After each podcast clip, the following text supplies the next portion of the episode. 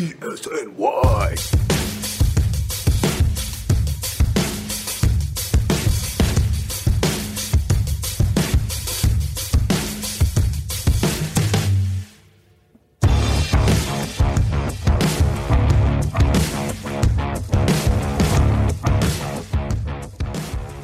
All right. So how was your weekend? Yesterday was low key the worst day of my life, but. Happy NFL week. What, what- is this? Week one, week two? Yeah, it's week, Week two, Week yeah. two, yeah. oh man. Yeah. Oh man. Yeah. God. Uh, you and I. Hi everyone. It's Yankees Mets Express again. Just in case you're listening to our opening ramblings. Um, but yeah. So Lean, you and I ta- told us about told you this yesterday. Uh, yesterday, Caitlin, my wife, and I went to the went to the Bronx Zoo again Yeah. uh, with a friend of ours who is a huge Cowboys fan. And so naturally, like the entire day, like we're checking our phones, like in between animal exhibits, trying to figure out, see, like, okay, who's winning, who's losing, this, that, and the other. Um, I just remember, I maybe like around like 1.30, at, all at once, my phone just started blowing up, like, duh, duh, duh, duh, and I went, Right. and I'm like, okay, like whatever this whatever this is, either like a bunch of text messages got delayed and they're only finally coming through. Has that ever happened to you, by the way? Like someone texts you at a certain time and then by some glitch in the system you don't get it until 24 Oh. hours later. Absolutely. Okay, yes. yeah, so yeah, so it, so it's not just me. Like AT and T is just, is just legitimately terrible. Uh, but yeah, like it was just uh, it was just a complete and utter onslaught of Adam Schefter Twitter notifications saying, "Hey, this guy's hurt. That guy's hurt. Saquon Barkley tore his ACL. This guy's getting carted off the field." When you told me that yesterday, that like you were just getting bombarded with notifications and stuff, in my head, I was like, this is the perfect, like, I don't know, description, I guess, of how yesterday went. Just like completely getting bombarded with notifications Just like yeah, about everyone getting a hurt. wait, wait, who, who was it? Saquon Barkley, Christian Port- McCaffrey, Christian McCaffrey. He's out. Courtland Sutton, Portland Nick Bosa, Uh, Nick Bosa, Raheem Solomon Mostert, Thomas, G- yeah, Raheem Mostert, Jimmy Garoppolo. and the Jets still lost. absurd. The, Yeah. Jets are something, man. But, uh, uh, I was oh, Sterling Shepard, of course, also for the Giants. Yeah, we actually had dinner with uh with another with another couple we know um on Saturday. And and um the husband, Ryan, he's a huge Jets fan. He Mm. flat out he like was just so resigned and dejected when I brought the Jets up. He's like, Yeah, Gase is gonna be fired mid-season. Just let it I happen. mean, he should be. So I, I, I don't know. He's awful, man. it's so bad because like we uh, because Sam Darnold is a good quarterback. I and- actually, I mean, I know this isn't a football podcast and I don't want to get too much into it, but I actually do not think Sam Darnold is good. That's been my take since he was drafted. No one listens to me, but they're you're you're all gonna start to see it. I think Sam Darnold is criminally overrated. I don't think he's bad, but I don't think he's like very good. Oh yeah, like I, I don't think that he's that like he's gonna wh- when his career is all said and done. I don't think I don't think that we're gonna look back at him and be like, oh, Sam Darnold, top twenty of all time, unless he completely Well, I- us no, no, absolutely not. No, no, no. Yeah, yeah. yeah, but like at the same time though, you look at the Jets and you realize this is a very talented young arm who has nothing to work with. No, th- that's definitely that's definitely like part of it for sure. I mean, yeah. he, he he has his left tackle. Mekhi Becton's great. I, I will stand I will stand by. That's a great pick for the he Jets. has looked very yeah, yeah.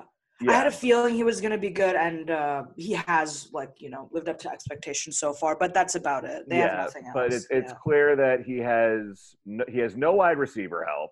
like, of course, Yeah. yeah, we haven't really gotten a chance to see Denzel Mims yet. yeah, And by the same token, it's clear Adam Gase is not going to be the long term coach. Like Sam Darnold, the, the problem he's had his entire career, he's had terrible professional coaching. Oh yeah, Like, that's he- a huge part of it. His two head coaches have been guys, great football minds, but they're better coordinators. yes, Like absolutely. Adam Gase, if he's an offensive coordinator, I have no doubt that he's going to do a good job. Todd Bowles, we're Mhm. seeing how good a job he's doing with the Bucs and their Mhm. defense. But I don't know. Hopefully, Joe Douglas makes uh, fires in midseason. Maybe Gregg Williams will take over. Maybe. Williams, yeah, because Gregg, uh, Gregg Williams, he has flashes of good coaching, even though he's Mhm. definitely a better coordinator. But I Right, think I think with a team as young as the Jets and as inexperienced, if you got to, first off, I think Joe Douglas is committed. Sam Darnold's our guy. Mekhi Becton is our guy. Yeah, yeah. And I think that once once he starts putting the rest of the draft pieces together, because Joe Douglas, I mean, you're a Giants fan. You saw what he did with the Eagles. He drafts well. Yes. Yeah, Agreed. how, Howie I mean, the, the the. Jets had a very good draft this year. Yeah. They really did, yeah. Joe Yeah. Doug- yeah, and I think it goes back to what Cowherd said about Dak Prescott last year in the Cowboys. He goes, at some point when you have good youth on your on your roster and you're not getting much out of it, it's the coaching. Right. Simple. Yeah. And sure enough, Jason Garrett is not here this year. Yeah. Yeah. Uh, and then the Cowboys had to. Man, we can't make fun of them this week because I'm sorry, down 29-10 at halftime. You come back and win 40 to 39. Like someone um someone tweeted can't remember who it was he was like the Fal- the atlanta falcons are the best losers of all time yeah, it's they, they lose in fashion listen to the stat from sb nation all right. nfl teams were 440 and 0 after scoring 39 or more with zero turnovers until the falcons lost on sunday like this is what what the falcons did was unprecedented That's disgusting. Yeah, someone Yeah. even said that what they did on the onside kick was so bad that they should be uh, investigated for throwing the game. Yeah, like because first off, that wasn't that great of a kick. It kind of was like, yeah, and then it just kind of rolled, Exactly right. rolled, and the Falcons just kind of tripped over themselves until the Cowboys actually recovered it. Right. Yeah. Yeah. Uh, anyway, it's it's fine though. My Ravens are two and zero. Beat the Texans yesterday, despite our offensive line looking terrible for the first time in several years. Um, the Texans stink, so it's fine. Uh, yeah, they their offense was pretty like pretty much one note yesterday. I mean, and this is the most frustrating part. I drafted Brandin Cooks so many times in fantasy over the years, and now he's mm-hmm. finally living up to his potential. Right. Isn't it annoying? I totally feel it. I had Tom Brady as a keeper one year, and I drafted Cooks solely because the year before I was making so much points off of Brady going to Edelman. And I'm like, great, I'm gonna draft Brandin Cooks. Same result. Didn't happen. No. Psych. Yeah. Yeah, but uh, in fairness, in fairness to the Texans, J.J. Watt had that defensive line running on all cylinders yesterday. I think. I, I think so Lamar- bad for him. Yeah, Lamar Jackson, I think got sacked maybe three or four times. He he like Oh, really? I didn't even know. here. You, you know, before we get into baseball talk, let me just pull up pull up that stat real fast. But no, because like um, because sure enough, obviously, I'm not going out watching it. I'm watching uh, either a stream on my computer or on my phone, what have you.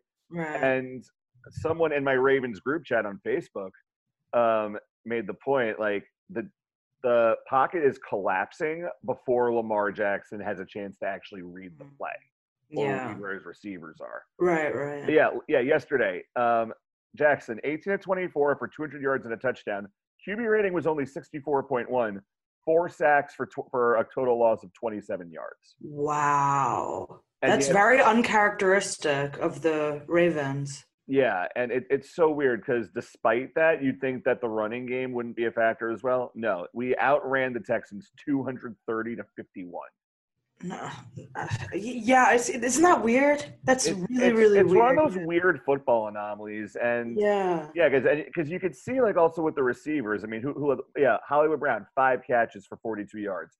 Second behind him, and I'm actually really excited about the stat because I said after we got eliminated by the Titans last year, this guy really had to step up.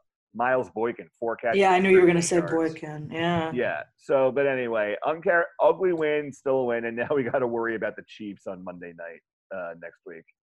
That is going to be so much fun. That's going to be a fun, fun game. It's going to be a fun game, especially after last year when Mahomes pretty much cried to the refs to give him a win.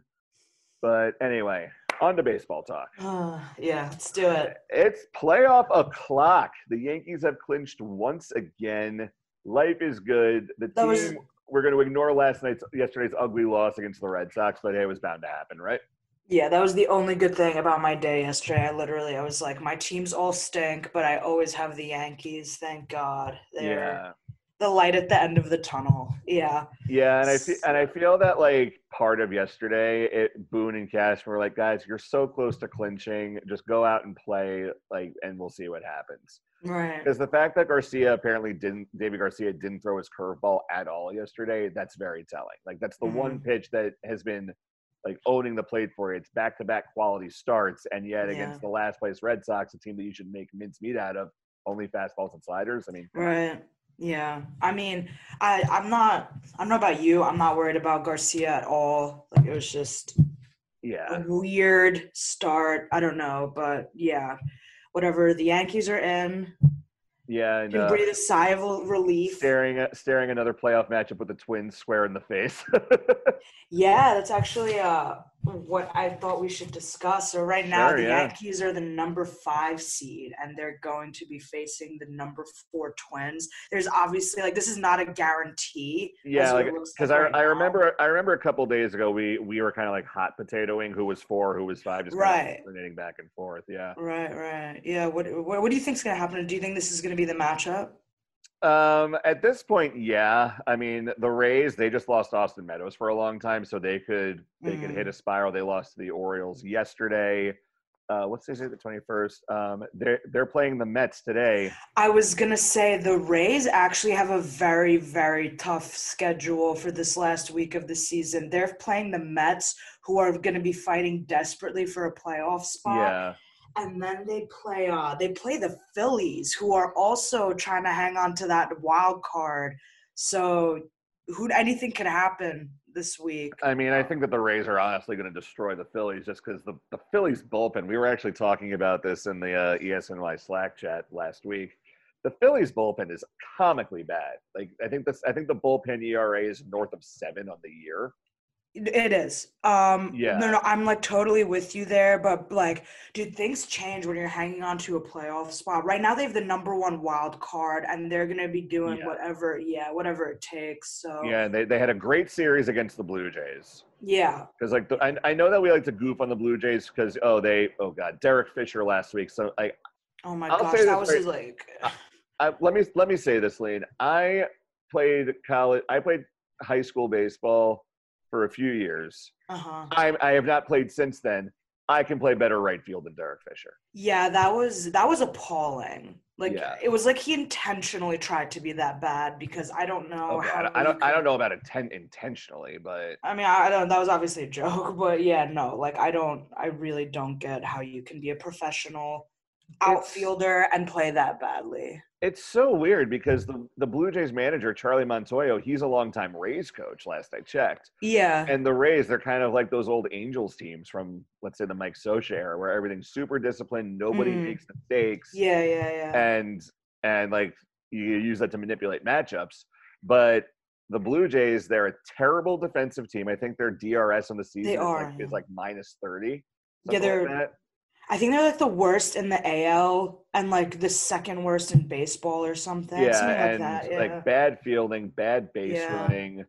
Um, and yet somehow they're still a very pesky team. Like Vlad Yeah. Guerrero Jr., when he's actually trying, he's a really good hitter. Cavan Biggio, yeah, they get hit. That's Yeah. what's going for them. Yeah. yeah, they're they're a good hitting team, but the problem is they also play very sloppy baseball. Yeah. Yeah. Um, and we, the Yankees have four games in Buffalo starting tonight. so yeah. Right. yeah. Right. Yeah, but anyway, um, Yankees play uh, march to the playoffs. They kind of have an easier time because they got to play the Blue Jays and then they have to go to the Marlins. Yeah. Or the, no, the, oh no, the Marlins. The Marlins come here. What am I saying? Um, Oh yeah, I wasn't sure it was home and away, but yeah, yeah, yeah, yeah, yeah. the no, the, Marlins, yeah, which- the Marlins come here. So Don Don Mattingly returning to Yankee Stadium once again. Mhm. Um, I'm look the way I see it. The Yankees are they're in the playoffs regardless right now. Yeah.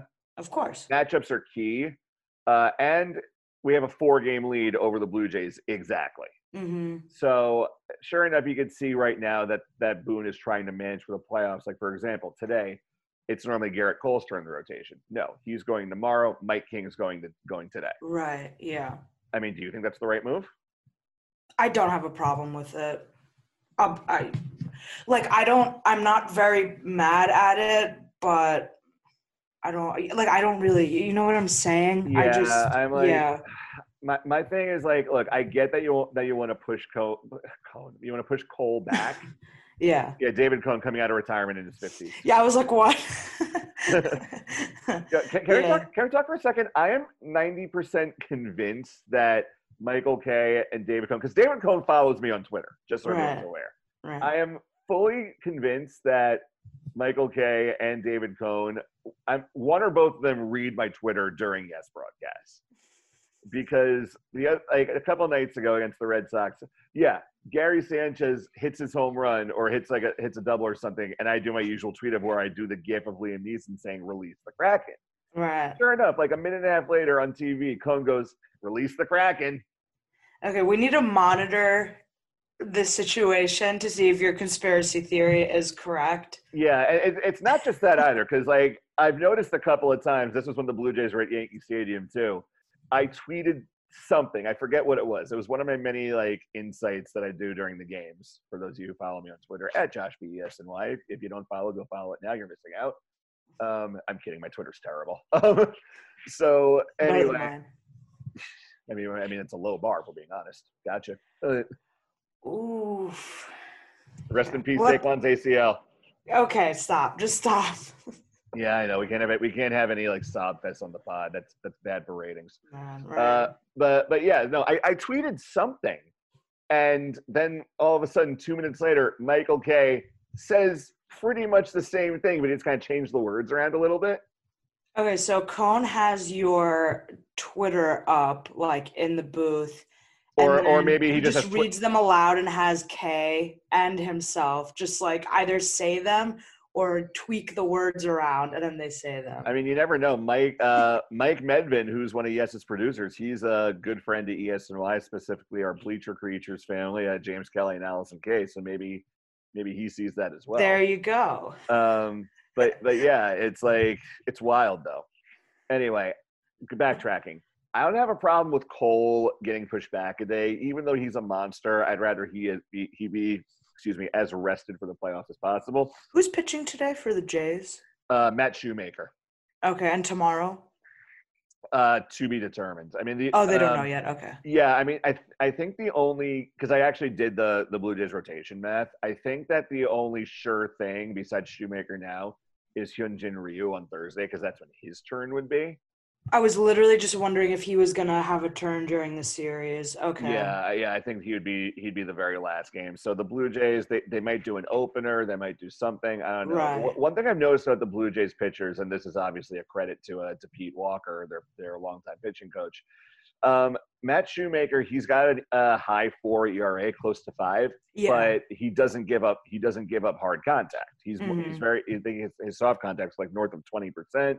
Majority ground ball pitcher, but the ERA is so high because I think his FIP is somewhere close to six. That's how bad the Blue Jays defense is. Jeez, yeah, I mean, Yeah, I mean, I, I, yeah, I feel bad for their pitchers. Like their starters aren't exactly great for the most part, but the bad defense behind them that hurts.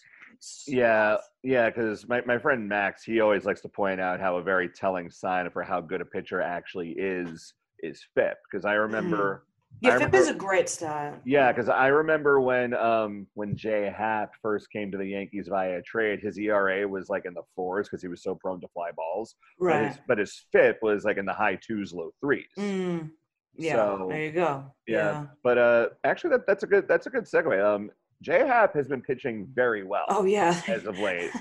Like, yeah. I, I mean, you and I both know how much Yankees Twitter was uh, eviscerating Happ uh, over the past year or so. I mean, I myself, like, I, I, I always disliked J Happ yeah, okay, we, we, we got to go into this. You dislike J Happ going back to his days with the Phillies. with the? Phillies. Yes, yes, that's What yeah. did what did J Happ ever do to you? I literally do not have a good uh, answer to that question. Okay. I'm I'm not even kidding. I do not have a legitimate uh, like yeah. I was bro. When the first time I saw him pitching with the Phillies, I was like 13. So no Sure, yeah. 13 year old is gonna have a good reason for you know just randomly hating like a Philadelphia Phillies reliever. I don't know. It's just yeah, just Yeah. never liked him. And then obviously like my sentiments grew stronger when he went to Toronto. You know, division Right, yeah, rival and whatnot. Absolutely. Yeah, and Yeah. then came to the Yankees and he was like really bad by then and I was like, "Oh my god, I don't I don't want this." And So know. here, here's what here's what's mind blowing to me, Lean, is Happ is 37. He turns 38 next month. So he's like 37, 38. And recently Mhm. he's been pitching like he's 28. Absolutely. Like yeah. on the on the year in this weird season, two and two, 3.25 ERA, 1.06 whip, which is his lowest total for a season in whip since 2016 when he had a 1.16 Mhm. uh, whip with the Blue Jays. And it's just something about him because pe- people don't understand this about J Happ. They just look at the bare numbers. Happ is a pure fastball pitcher whose velocity is low to middling, but because he can spin the ball a certain way, like I remember, um, I forget, did you read Inside the uh, the Empire by Bob Klapisch? No, I haven't actually. Oh, oh man, you absolutely have to. I great. know, I know. Yeah. Yeah, it, it will change the way you look at the entire Yankees. I've read some snippets that have like been released on Twitter and stuff like that, but yeah, I really want to read the whole book. Yeah, like my, my favorite thing that I'll just, I'll put out there right now is that the Yankees they do this for all their minor league prospects. If any Mm-hmm. if any prospect or player washes out of their minor league system and decides they want to go back to school, the organization will Yeah. go back to school. yeah, yeah, yeah. I did. How- I did see that. How, I yeah. can, I don't know how many other teams do that. It's it's phenomenal. Right, right. Um, but but anyway, he's so what he does since he doesn't have a lot of velocity, he spins it so that it, even though he's throwing the ball maybe 92, 93, the batter sees it and it looks like more 95, 96. Deivi Garcia does the exact same thing with his Mhm. fastball. yeah. Um, and so Happ, like his problem last year was he was relying too much on the four seamer and and at his age his velocity was diminishing. Mhm. and you know fastball slider and he's everything looks looks flat it's hanging over the plate. And then all of a sudden end of last year and it carried over into this year even though it took him a little while to get it done he's he's not just focusing on the four seamer but he's incorporating that two seamer on the upper corners. Right, right. and teams they're either barely making contact with it or they're just like not seeing it at all. Hmm and me and saying that hap is probably going to get lit up in his next start because because of Stop. course yeah i'm not going i Yeah, if we just jinx this, oh my god. I'm so, I expect I uh, Yankees Mets Express uh, accepts only twenty percent responsibility for anything like that that happens. Twenty percent. Yeah, twenty Yeah. Okay. I'll 20 take that. Okay. between 15 20 percent, twenty five if you give us points on the back end. But, uh, actually, you know, um, so he, his ERA is three point two five on the year. His ERA for the month of September is somewhere like around two and a half. Hold Yeah. on, I'm actually gonna I'm actually gonna calculate on my phone right now how much is actually how much what his ERA is over his last three starts. So we're gonna start with that start in Toronto, right? Where Mhm. he did everything right, made one mistake, and got zero run support. Okay, so we're up his start- numbers too. So Yeah, so we're yeah, so we're starting that up. Okay, so that's three earned runs div- um, divided by 19 and a third innings, divided by 19.1 times that by nine. Yeah, his ERA in his last three starts lean 1.41. That's that's really really good. And and sure enough, at the same time, we have another Adam Schefter injury update. Anthony Barr, the Vikings linebacker, injured reserve, torn pectoral muscle. Okay. I I don't even I I literally don't have words anymore. No OTAs, no training camp. no this is what happens when you Athletes, not even one not even one preseason game. dude. athletes are creatures of habit. This is this, we knew this was going to happen. Yeah. Moving on. Anyway. Anyway, um, yeah. so the, the question around J Happ is: It's clear that he has earned a spot in the rotation. Brian Cashman said as much today. He's like, no, we're having the conversation as to like where when he's going to go. Mhm. Um, so obviously, one and two, it's got to be Colin Tanaka, right? Yeah. Um, even though, and I think we did briefly touch on this last week. Yeah. Um, if Boone, Cashman, whomever, if they do decide like it might be better to go Cole, someone else, I guess, and then Tanaka for game three. I don't think that would be the end of the world either, but I think ideally, if it were me, I would agree with you. I would want to go Cole Tanaka. I think yeah, because I think a, a lot of it also depends on matchups and who you're playing. For Because, sure, yeah. Because let, let's say we're playing the Twins, right? Mhm. In, in like as like the four or the five seed, regardless of seed, the Twins are who we're playing. Yes. You look at their you look at their lineup. They've got it's righty dominant for sure, Mhm. but then you have those dangerous, um, excuse me, either switch or left-handed hitters like Eddie Rosario, um, Yeah. Max Kepler for sure. Yeah, I knew you were gonna say that. Yeah. Um, and and then Nelson Cruz, who I don't know what steroids he's on right now, but let me have some. he is not real. Like just when we thought he was declining, he just casually started becoming an annual MVP candidate. yeah, like, what he- is happening? the guy's the guy's 40 years old. He's batting 314 with 16 home runs, and he hit Look, I- 41 last year. That's what I'm. I do not understand what is occurring. Whatever. Anyway, yeah. Yeah, um. Yeah. It's it's a it's a dangerous. uh It's a dangerous lineup, but um. Ac- ac- Actually, you know, this is actually a good, a good thing to look up. I'm going to look up uh, J Happ's career stats against the Twins. Oh yeah, that's not a bad idea. What even is the Twins' uh, rotation? Um, so they have Jose Berrios Yeah. uh, as the ace. They've also got um, Jake Odorizzi, although he's he's, right now. yeah, he's on the IO. Yeah, I mean, uh, Kenta Maeda. Kenta Maeda, who's having a fantastic year for Yeah. them. Mhm. Rich Hill, another ageless wonder, and former Yankee great Michael Pineda. who is actually playing. Ve- I know he's like only played a few games, but he has been very good so Right, far. yeah, because he, Yeah. um, he he had the uh, PED suspension. Yes. Yeah, but yeah, uh, Pineda, 2 and oh, 0, 3.18 ERA, 1.10 whip.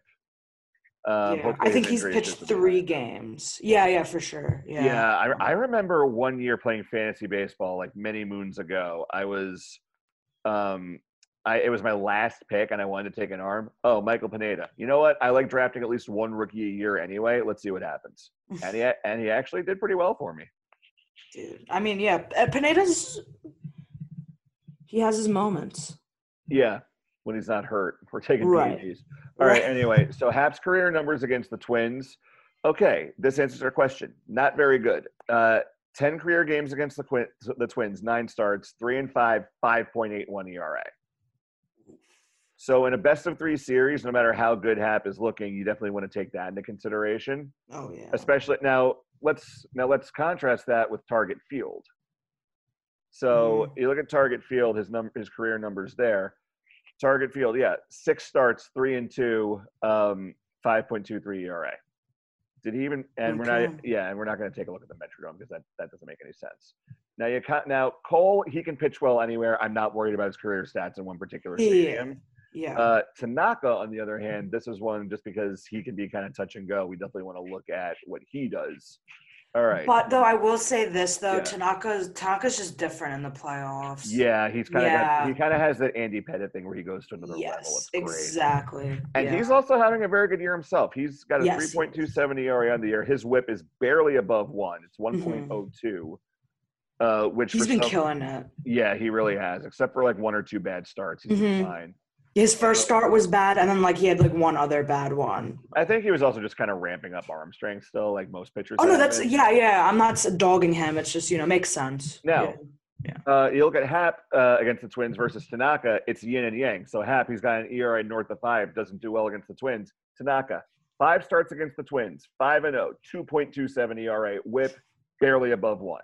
Yeah, there you go. Yeah, So I think that if you're playing the Twins, who are a very home run happy team, they they're free swingers. I think deception's key. Which yeah, Happ has it, but there's a big difference between being able to spin your two seamer to make it look faster and induce soft contact, or being able to bury a splitter that guys cannot figure out. right. Yeah, And, Ta- and Tanaka's also got that slider, which when he's not hanging, Of course. it- it- the key against the Twins induce soft contact Mhm. and and strike them out. that's that's exactly. Yeah. Yes. And yes. so and so Cole, he's gonna get the strikeouts. That's fine. Tanaka, he when he's on, we've seen it this year. He is a soft contact machine. Mhm. Happ, he's been a soft contact machine, but you have to take past history into account. Uh, And yeah, if it's if it's a series against the Twins in a best of three series, I think that you want to go Tanaka, uh, Cole, Tanaka, and then probably Garcia, and then have Happ and or Montgomery ready to warm up in an emergency. I like that. Um, uh, I said this last week, and I stand by it. I'm really not okay with, uh, uh, barring any a freak emergency or something. I am not cool with Jordan Montgomery getting the ball No, to Jordan- start a playoff Jordan game. Montgomery, he's the uh, he's the long man at this point, and that, Yeah. that that isn't to say that he's taken big steps forward this season because there have been some games this year. Yeah, where he has looked pretty good. Yeah. Right. Yeah. Um, the problem is because he's a lot like Andy Pettitte in that he's more of a location guy than a Yeah. um, than a strikeout pitcher. I mean, I, Andy Pettitte is obviously infinitely better, but yeah, that's Yeah, that's yeah, that you I yeah, that's a good point. They do Yeah. have their similarities. Yeah, and as a result, because I mean, you've seen it as much as I have this year, Lean. The umpiring has been very touch and go. It, it was never Yeah. great to begin with, but with so many minor league guys this year, I feel the Yankees have had Carlos Torres as their home plate umpire sixty times, all sixty right, games. right. Yeah. So I think that when it comes to Montgomery, especially when we've noticed how recently he hasn't been controlling his changeup as well, uh, he's been ha- he's Yeah. been laboring a lot. I think that you make him a mop up guy, just have him continue working on those new techniques that Eric Cressey and Matt Blake have showed him.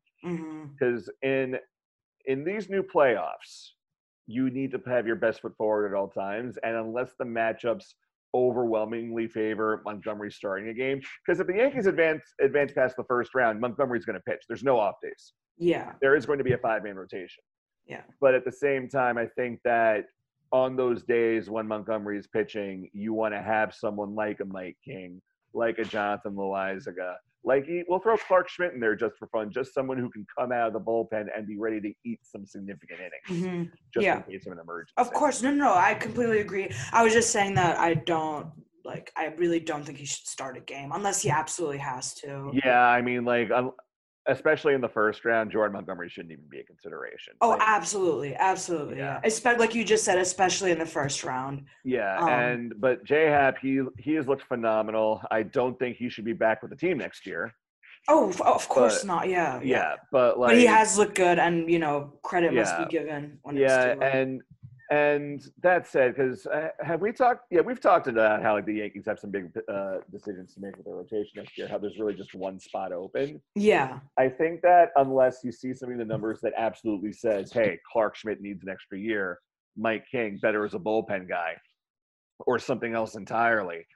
I don't think you bring Happ back next year unless the analytics absolutely say he has to, and even then, he's not coming back. He's not. Well, his option isn't going to vest, so he's not going to make seventeen million dollars. right. Yeah. But yeah, No, I yeah, I really, I really don't think they should bring Jay Happ back. yeah. Look, or look, or James Paxton. Uh, uh, Paxton. I mean, he's out for the season at this point. I think. I think that Paxton at this at this rate might be a non-tender candidate, which hmm, which like that. that. Yeah. Yeah, which like, because here's the thing: could the Yankees offer him the qualifying offer?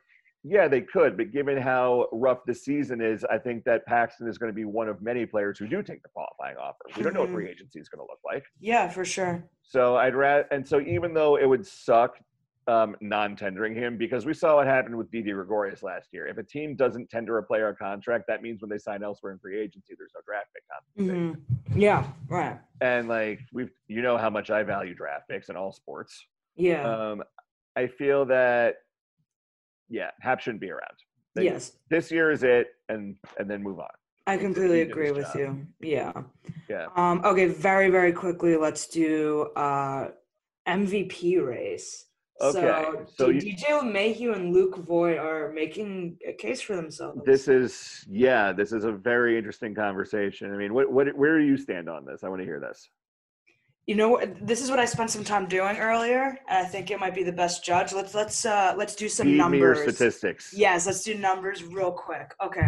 So I would say the closest candidates for AL MVP race right now are those two, LeMahieu and Voit, as well as Tim Anderson, shortstop of the Chicago White Sox, Yep. Jose Abreu, first Yep. baseman of the Abreu's, Chicago, of Abreu's the, uh, a Chicago lot of White MVP Sox. talk. Yeah. Yep. And Shane Bieber, the ace of the Cleveland Indians pitching rotation, starting rotation.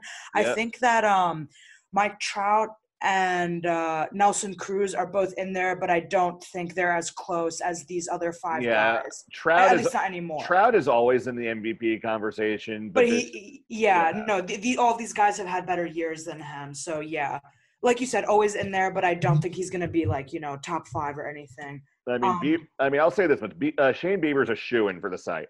Excuse me for the Cy Young. He's literally he's the best pitcher in baseball right now. I mean, I'm Um, looking. I'm looking at his stats right now. Sorry to interrupt, but he's leading the majors. leading the majors with eight wins. Okay, meaningless stat, but still significant in a short season. Yes. 1.74 ERA. I I think I Mhm. that's. Kershaw territory. Yes. And here's here's what stands out to me the most. He's pitched 72 and a third innings this year. He's allowed 44 hits total, seven home runs. He's only walked 18 hitters, 112 strikeouts. hmm And this is someone who struck out 259 guys last year. he's really, really good. And he, he Really, also really he also leads an ERA plus, which takes park factor into Yeah. account. hmm 2.13 FIP, Yep. uh, 13.9 K per uh, Ks per nine. The the kid can pitch. It's proof that California, especially specifically like Southern California, is a hotbed for prep baseball talent. hmm Yeah. Uh, and I, and I think he's absolutely in, in the MVP conversation. Although like the Indians, they're kind of spiraling at this point too.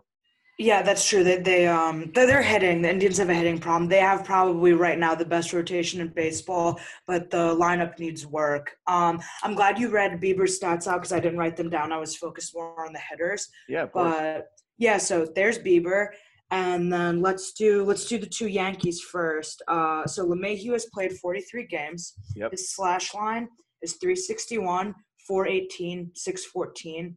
1.033 OPS, 182 OPS plus, 10 home runs, 24 ribbies, 2.6 WAR. He leads the entire league by himself in batting average. He leads the AL in OBP, OPS, and OPS plus. Let's move on to Luke. Yes, wow. Let's move on to Luke Voit. 49 games. Slash line 286, 348, 654, 1.002 OPS, 170 OPS plus, 21 home runs, 49 ribbies, 1.7 WAR. He leads the entire league in home runs, as we all know, and he leads the AL in slugging. Tim Anderson, 42 games. Slash line 360, 395, 601, 996 OPS, 170 OPS plus, 10 home runs, 21 ribbies, 2.4 WAR. He leads the AL in runs with 43.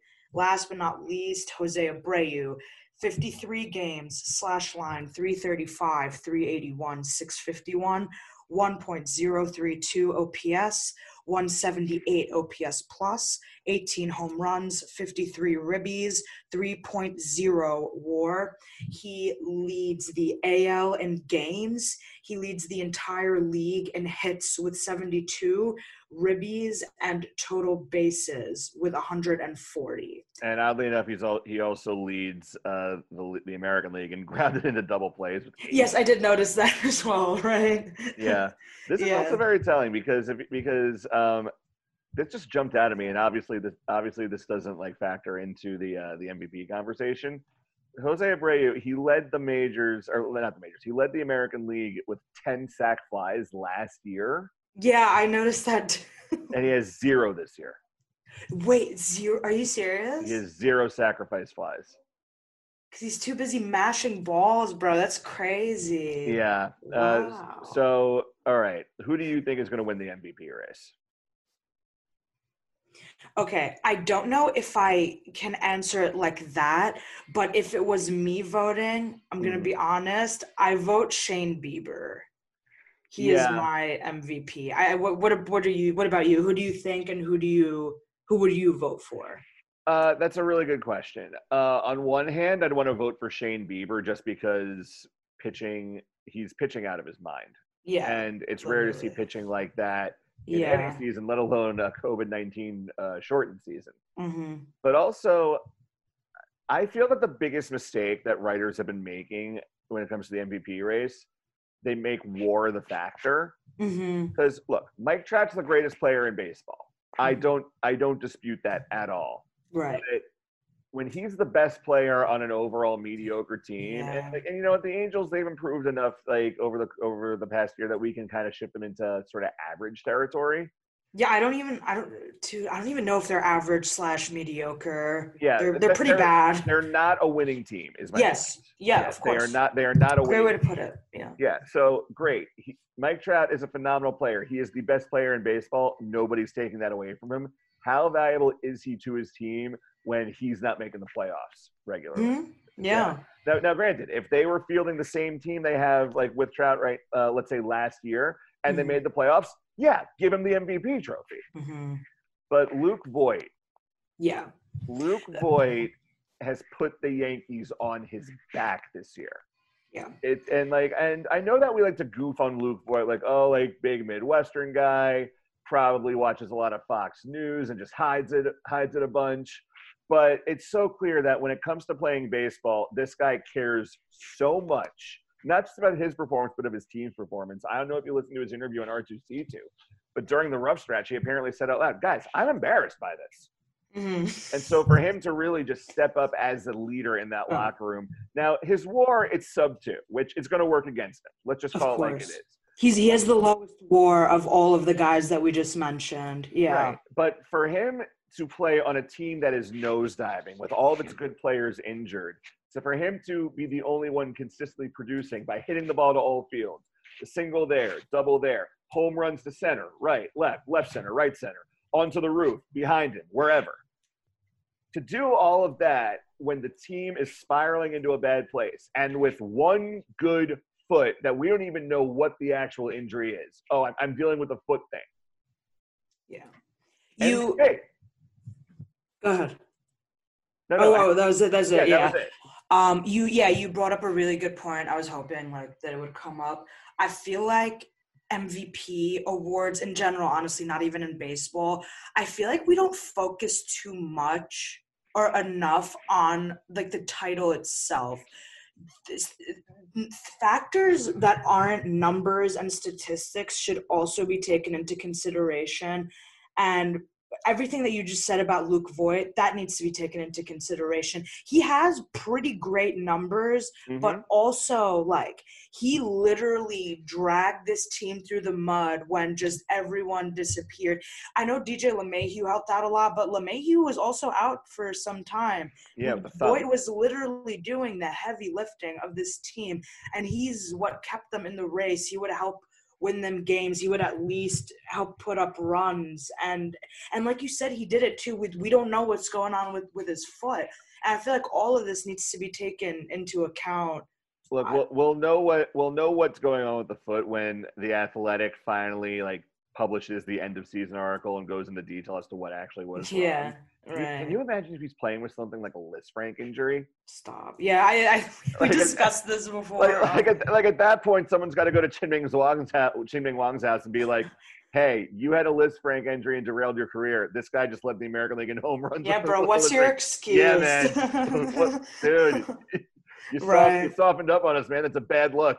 Right. uh, but but anyway, jokes aside, Luke Voit he's entrenched himself as the Yankees' first baseman for the foreseeable future. Yeah. I think that given where his contract is right now, because next year is his first year of arbitration, Mhm. I think it would be very smart for the Yankees to, because he's not getting any younger. He's going to be yeah, yeah. he's yeah. he's going to be 30 by spring training next year. hmm So yeah. I think that what you can do now, offer him that contract that does buy out his arbitration years. Let's say four years, forty million dollars, just for just for um, argument's sake. Mm, Um, it's interesting.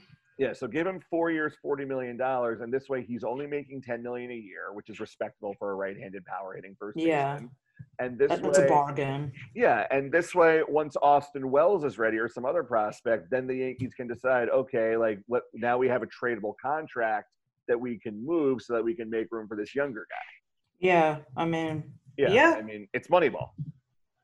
That, that would that would I that, I haven't thought of that yet. So that would be interesting if they actually do end up doing that. But mean- still, uh, extending DJ LeMahieu is a priority. Extending DJ LeMahieu he has be to the be first. That should have been done anyway. But whatever, it's because fine. like because because we don't have a we don't have like that much time. We only have like 10, 15 minutes left. But like what? Well, here I'm actually going to pull up Spo uh, Spotrac right now and look at um and look at the infield market for baseball and free agency.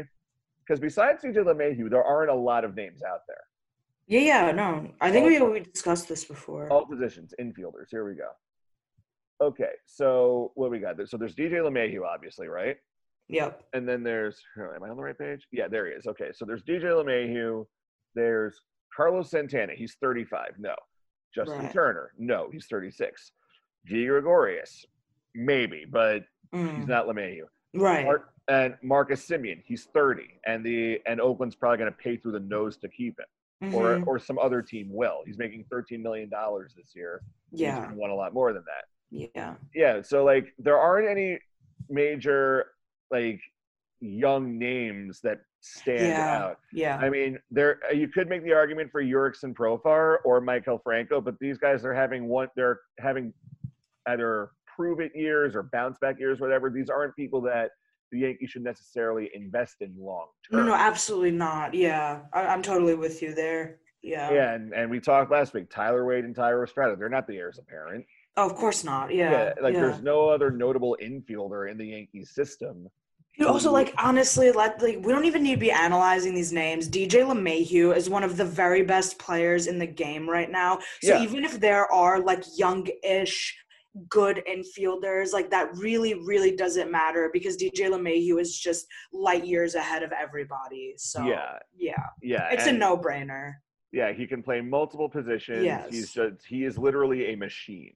Yes, So he's literally a machine. Yeah, Yeah, so extending him has to be first priority. It'd be it'd be nice to extend Voit, but obviously, like you don't, you really got to pick and choose who you got to extend because at some point Judge has to be extended, Gleyber Torres has to be extended, right. Gary, Gary Sanchez, the jury's out, and Yeah. he has to be extended.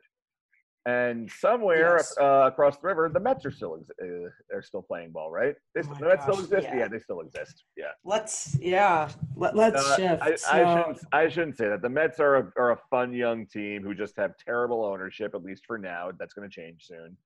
Uh, anyway, Lean, what's going on in Mets land?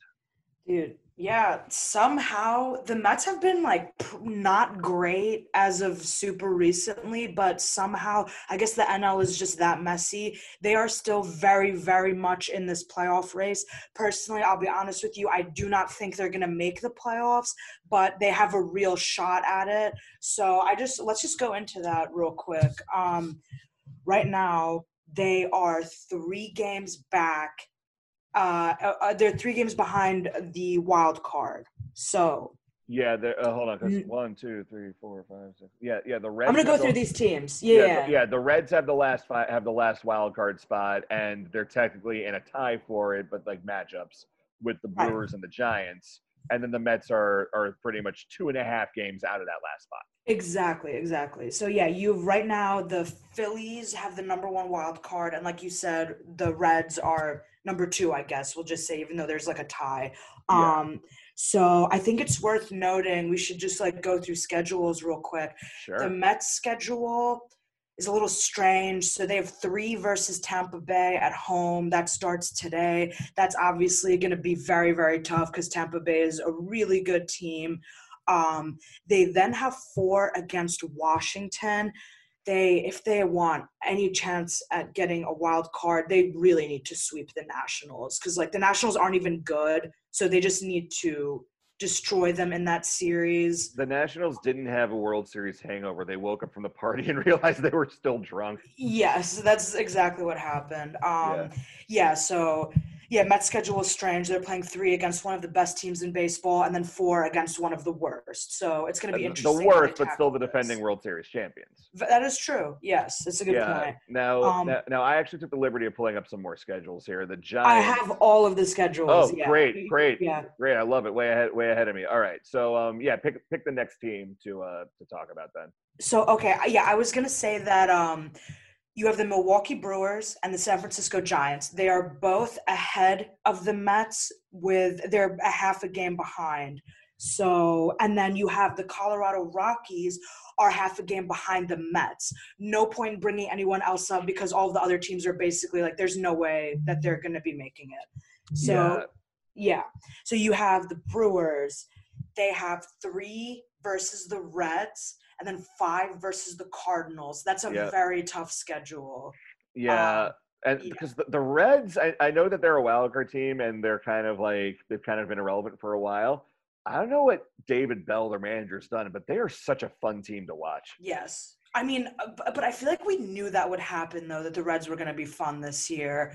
They're well, just yeah, like, because they showed yeah. so much swagger last year. Like David Oh, yeah. Bell, David Bell, he's kind of shown up to the Reds and been for them what Billy Martin was for the Yankees. right, right, right, right. Yeah. Yeah, because I like I because I'm assuming you read or saw the miniseries about 10, 10-ish years ago, The Bronx is Burning. Yeah, I, I've seen snippets of it, not in its Yeah. entirety. Really 'cause- good though. Yeah, Yeah. it's like Billy Martin was just this loud, scrappy guy who devoted Yeah. his entire life to the game. Like I remember, like there's there's this one instance where he goes out to like the umpire to argue. He's like, "I don't have a problem with you. I'm just gonna argue with you. I need to fire my team up, so I'm gonna kick dirt on you. You're gonna throw me out, and and like f you, okay?" Then he kicks the dirt, gets thrown out. right, gets- right, right, fired right. up, and they win the game. Exactly. So- yeah. So so Bell isn't doing that much, but they it's just a good fun team because Yeah. people are engaged with the Reds this year. Trevor Bauer, even though like he can be kind of a jackass, his vlogs during the COVID season, Oh, they're yeah. really they're really insightful. Yeah. Uh, Yeah. Amir Garrett is becoming one of my favorite players in all of Mhm. baseball. No, it's it's a very very fun team, and like the future is very bright for them. They're Yeah. headed in the right direction. Um, Yeah, yeah. But- so So they So have the, the Brewers have Yeah. the Reds, followed by the Cardinals. That's a tall order for them, no matter. That's very, very tough. Yeah. Yeah. those are two basically playoff teams, so that's tough. Um, then you have the San Francisco Giants. They have four versus the Rockies, and then four versus the Padres. This is also a very tough schedule, and the Giants are unlucky that they got the Rockies first because the Rockies are still fighting for a playoff spot too. So this series against them is going to be hard, and then obviously the Padres. We all know how good the Padres are. So Yeah, I mean, be, Talk, going to be bad. talk to James Kelly. He'll tell you how good the Padres are. Um, yeah, then you have the Phillies. Phillies is basically the Mets schedule, but in reverse. They have four versus Washington and three versus Tampa Bay. This is gonna make the Mets situation a little bit more difficult too, because Yeah. like yeah, um, yeah, and and the Reds, they've got three against Milwaukee, Milwaukee. three at the Twins. yes, exactly. Um, that's also tough, but I don't know. Guess we'll see. And then Colorado, four versus San Francisco, like we said, and then four versus Arizona. Mets are gonna hope that the Rockies just get destroyed by the Giants because Arizona, they're a hot mess. Yeah, So, they beat the Astros a bunch though, which is weird. that is true, but the Astros So- stink. So I'm looking at the Mets schedule right now, and they actually have their pitching matchups all set for the. I was the literally gonna say, let's do that next. Yeah. So tonight, Jacob Degrom versus Pete Fairbanks. That's going to be a great game.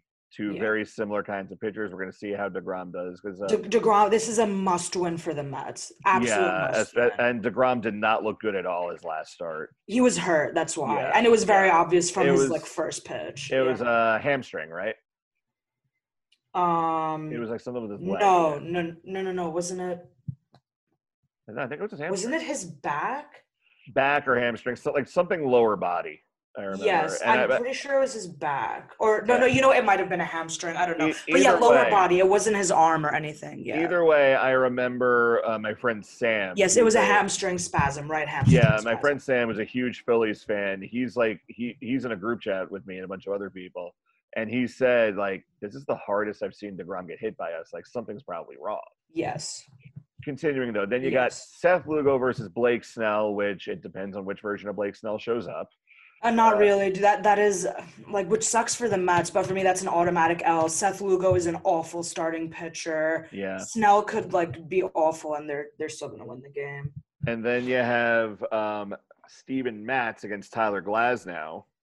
I don't think that's confirmed yet, but yeah, that's not good. This Yeah. is the problem. The Mets could easily get in, but their rotation, man, it's so bad. It is so so bad.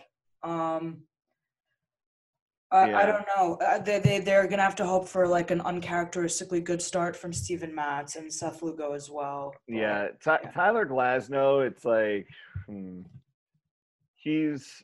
I think I heard David Cone use the term "effectively wild" to describe him because he's very much a two-pitch guy. He's got a fastball. He's got that devastating curveball. But if if that curveball is bouncing in the dirt, then he's going to draw a lot of walks. yeah. And so then it's just a matter of being patient. He hasn't. I don't think he's been that great this year, but that's the problem. You have to look at the opponent and the just like like Steven Matz is not a starting pitcher. So yeah, I don't. Gla- Glasnow has a 4.21 ERA this year, although although he is four and one- uh, four and one on the year. Um, yeah, he's been kind of up and down. He's going to give up runs, but the key Yeah. to, the key to beating Tyler Glasnow is making him pitch. yeah. Just yes, like of course. Yeah. Yeah. And then with the with the Mets uh, and then and the Nationals, okay, Peterson versus Patrick Corbin on Thursday. Corbin's taking that game. Mm, why? Why do you say that? Corbin's not having a good year, and like, yeah, Peterson's coming off a bad start. But I actually I like that matchup. Yeah, I like that matchup. Peterson's coming off a bad start. I just think that as bad as the Nationals are, when push comes to shove, Patrick Corbin's going to. They're.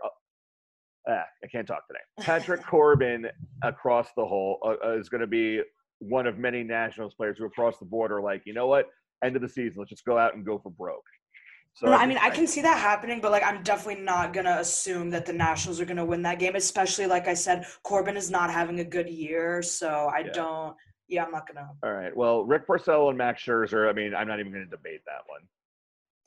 Th- That's what I'm saying, bro. Like, first of all, the Nat starters are not great this year, and like this is going to be i feel like i don't know they're just kind of going to give up at that point because they're so out of it and the mets are going to be desperate so i don't know like i, I can i can you know see what? them taking some of these games You know what? It's going to depend on how much fight they have against Yes. the Rays, win or lose. yeah that's a good point Yeah, Yeah, because even I if they're even that. if they get swept by the Rays, but they look good in each game, because then they'll say, you know what, we're out of the playoffs when we go to DC. Let's play spoiler for somebody.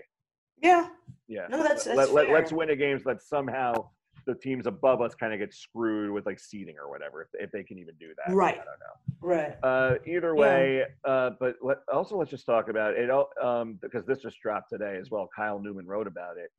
Um, according to ESPN's Buster Yeah. Olney, uh, have you seen what's going on with Steve Cohen? Apparently, Steve Cohen, once he assumes ownership of the Mets, he plans on cleaning house. yeah Uh, there's talk of Sandy Alderson coming back.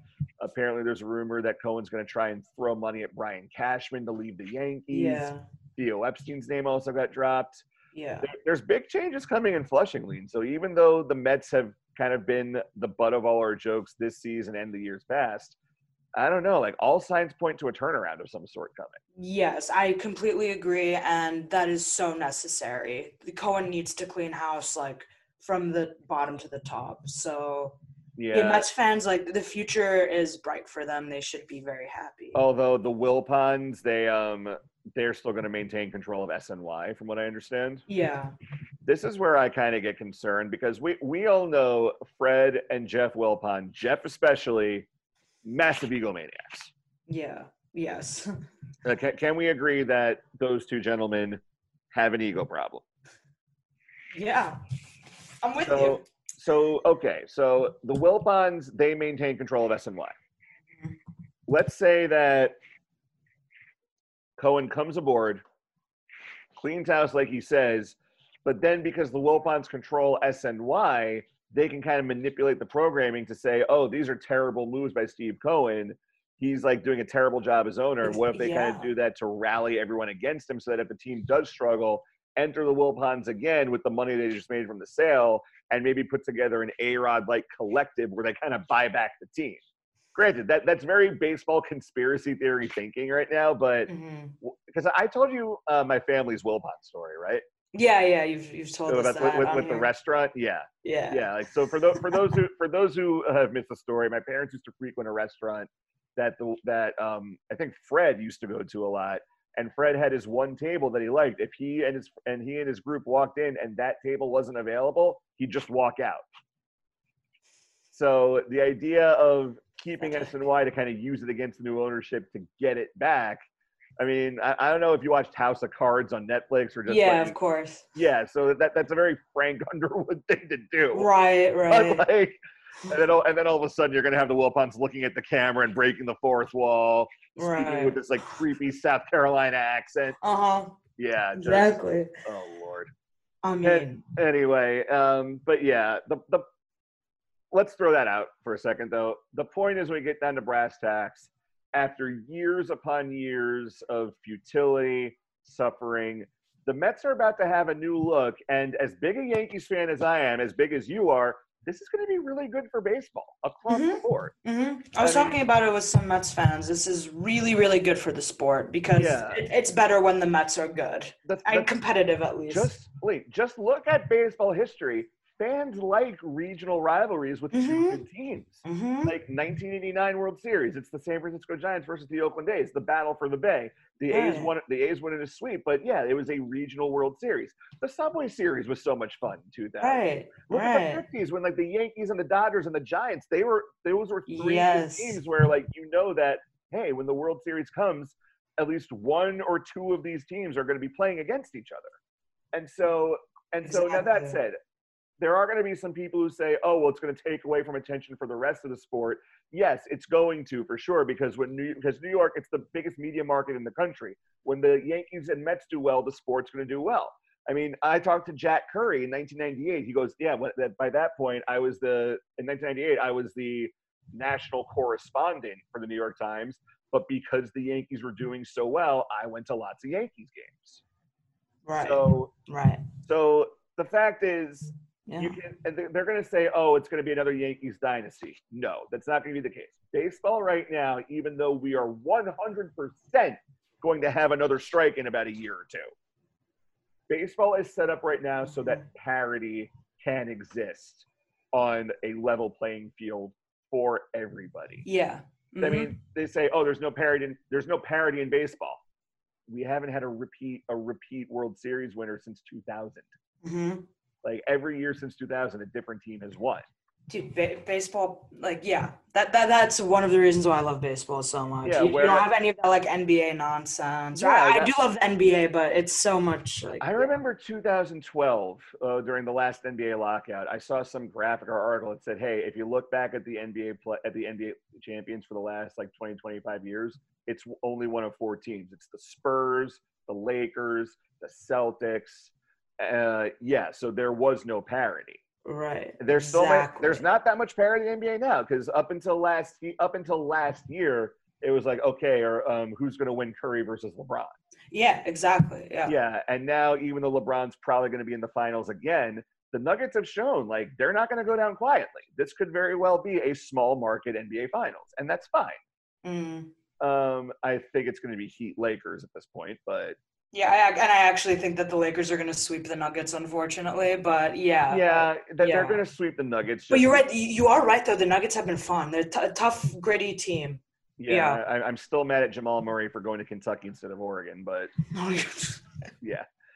Uh, but anyway, the Mets doing well again. It's not. They're not going to get there in one year. They're probably going to get there in about three years because I think that Cohen, whoever his GM is, the first thing they're going to do, they're going to do what Theo Epstein did when he got to the Cubs. They're going to do the autopsy, cut the dead weight, rebuild through the minors.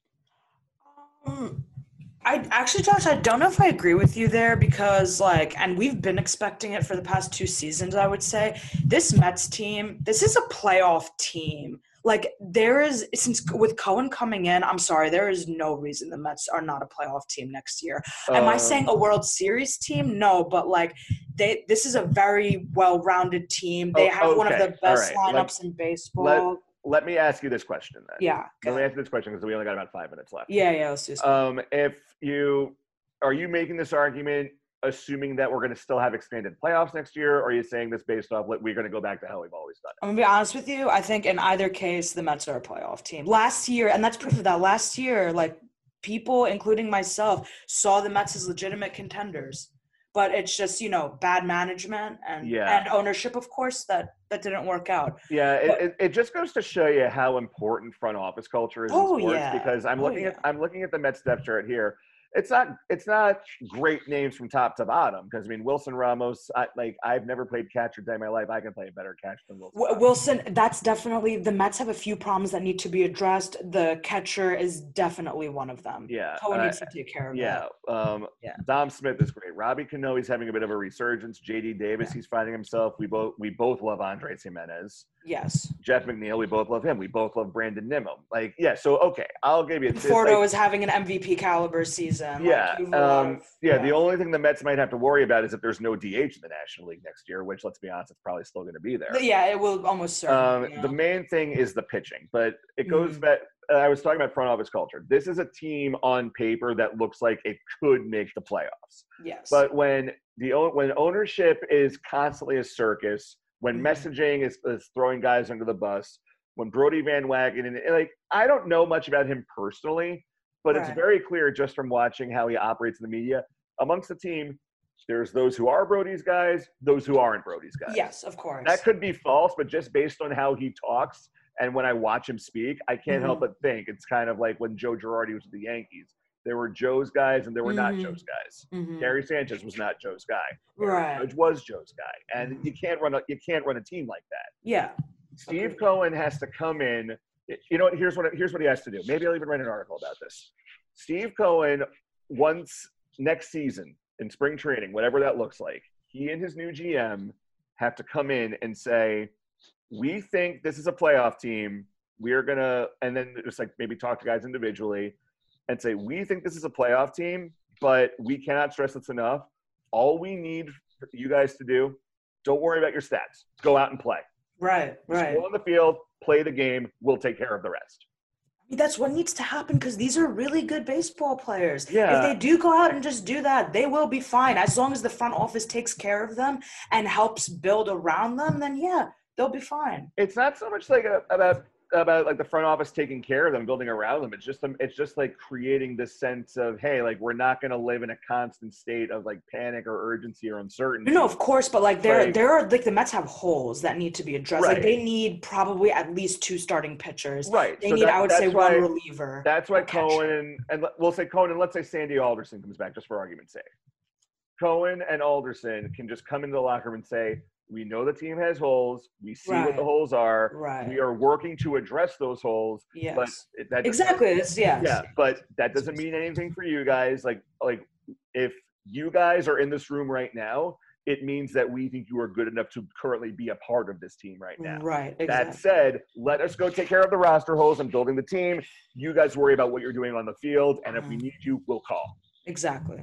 Like Totally to, with you. they need to establish win or lose, you have our support. hmm Exactly. Whereas I whereas I guarantee you, if you put Brodie Van Wagenen or Jeff Wilpon or Fred Wilpon in charge of a team for a day, they'd be like the pitching coach who goes out to the pitcher and says, "Pitch better." hmm Not like Matt Blake, who's like, "Okay, here's what I'm seeing from you. Here's the situation. Here's what I think you have to be doing right now." Yeah. Right. Yeah. Now that said, Matt Blake, he's still going through some growing pains. That 10 run inning in Toronto, that was perfect. Like, oh Yeah. And last thing, last thing we'll talk about. I finally figured out what the distinction between a bullpen coach and a pitching coach is. What? So apparently, the um, the pitching coach will come up with the game plan for a game or a series or what have you. Uh huh. So he'll meet he'll meet with the um, with the pitching staff, starters, relievers, and like, and say, hey, here's our plan for this. Here's what we want to try and do. And then when it comes to preparing for that, that's where the bullpen coach comes in. oh wow. Yeah. Yeah, my friend Alec is a former college baseball player, and he currently works at a baseball academy in cool. Philly right Yeah. now. Uh, Okay. yeah, and and uh, the guy, the academy he works for, and like the guy he works for directly, were actually featured in the Athletic a couple days ago. That's really dope. Yeah, yeah. Um, Christian Walker from the Diamondbacks trains there. Oh really? Yeah, so, That's so cool. Dang. That's really yeah. cool. So Al- Alec, he's got a very unique perspective, and so gi- given that with the Mets, I think that as long as they establish to the players early on, this is Steve Cohen. This is the new GM, and maybe it's even a new manager because maybe they'll come in, take the temperature, and decide, you know what, Rojas, we love you. You're not our guy, which is fine. Yep. Um, but at that point, they just need to establish all you guys here in uniform right now, no matter what you do on or off the field, within reason, of course, you have our support. We are not going to be breathing down your neck. So don't think that every start has to be a quality start, Jacob DeGrom. Dom Smith, go out there, keep taking those walks, make that quality Mm. contact. Mhm. JD Davis, you got some holes, but you're working hard at them. Keep at it. Jeff McNeil, keep up the versatility. Nimmo, Yeah. you're adorable. Great. Moving on. So yeah. Got. Yeah. Just like put their minds at ease, basically. Yeah, the- the that's- I completely agree. the point is, it's like I said, just establish from the get go that you support the team. Mhm. That you're not just here to sign a check. You are you're going to be absentee to a certain extent. You're going to be involved when needed, but on the whole, it is about the players. Mhm. Exactly. Exactly. And that said, with you. that said, embrace free agency, stop all the salary cap talk, and uh, stop being owners when it comes to CBA talks. I, I don't know what, what what am I talking about? What am I doing? What am I doing, Lean? What Great way to end the show. All right, yeah, uh, that's all for today on Yankees Mets Express. Uh, you can find me on Twitter at Josh B E S N Y. At lean underscore Amin, also Twitter. Yeah. Uh, yeah, and we only have a. Uh, oh man, I forgot the six thirty start for the Yankees tonight. Jeez. Yeah. All right, great. So thanks for listening to Yankees Mets Express, folks. You can find us on Apple Podcasts, Spotify, Megaphone. This has been part of Elite Sports NY Radio, part of Crossing Broad. We are the voice, the pulse of New York City sports. Uh, special thanks to Danny Small, Russ Joy, all the guys who do the great work behind the scenes on this podcast. Uh, Lean, did I miss anything? No, I think we got everything. Great. Uh, thanks so much, and stand clear of the closing doors.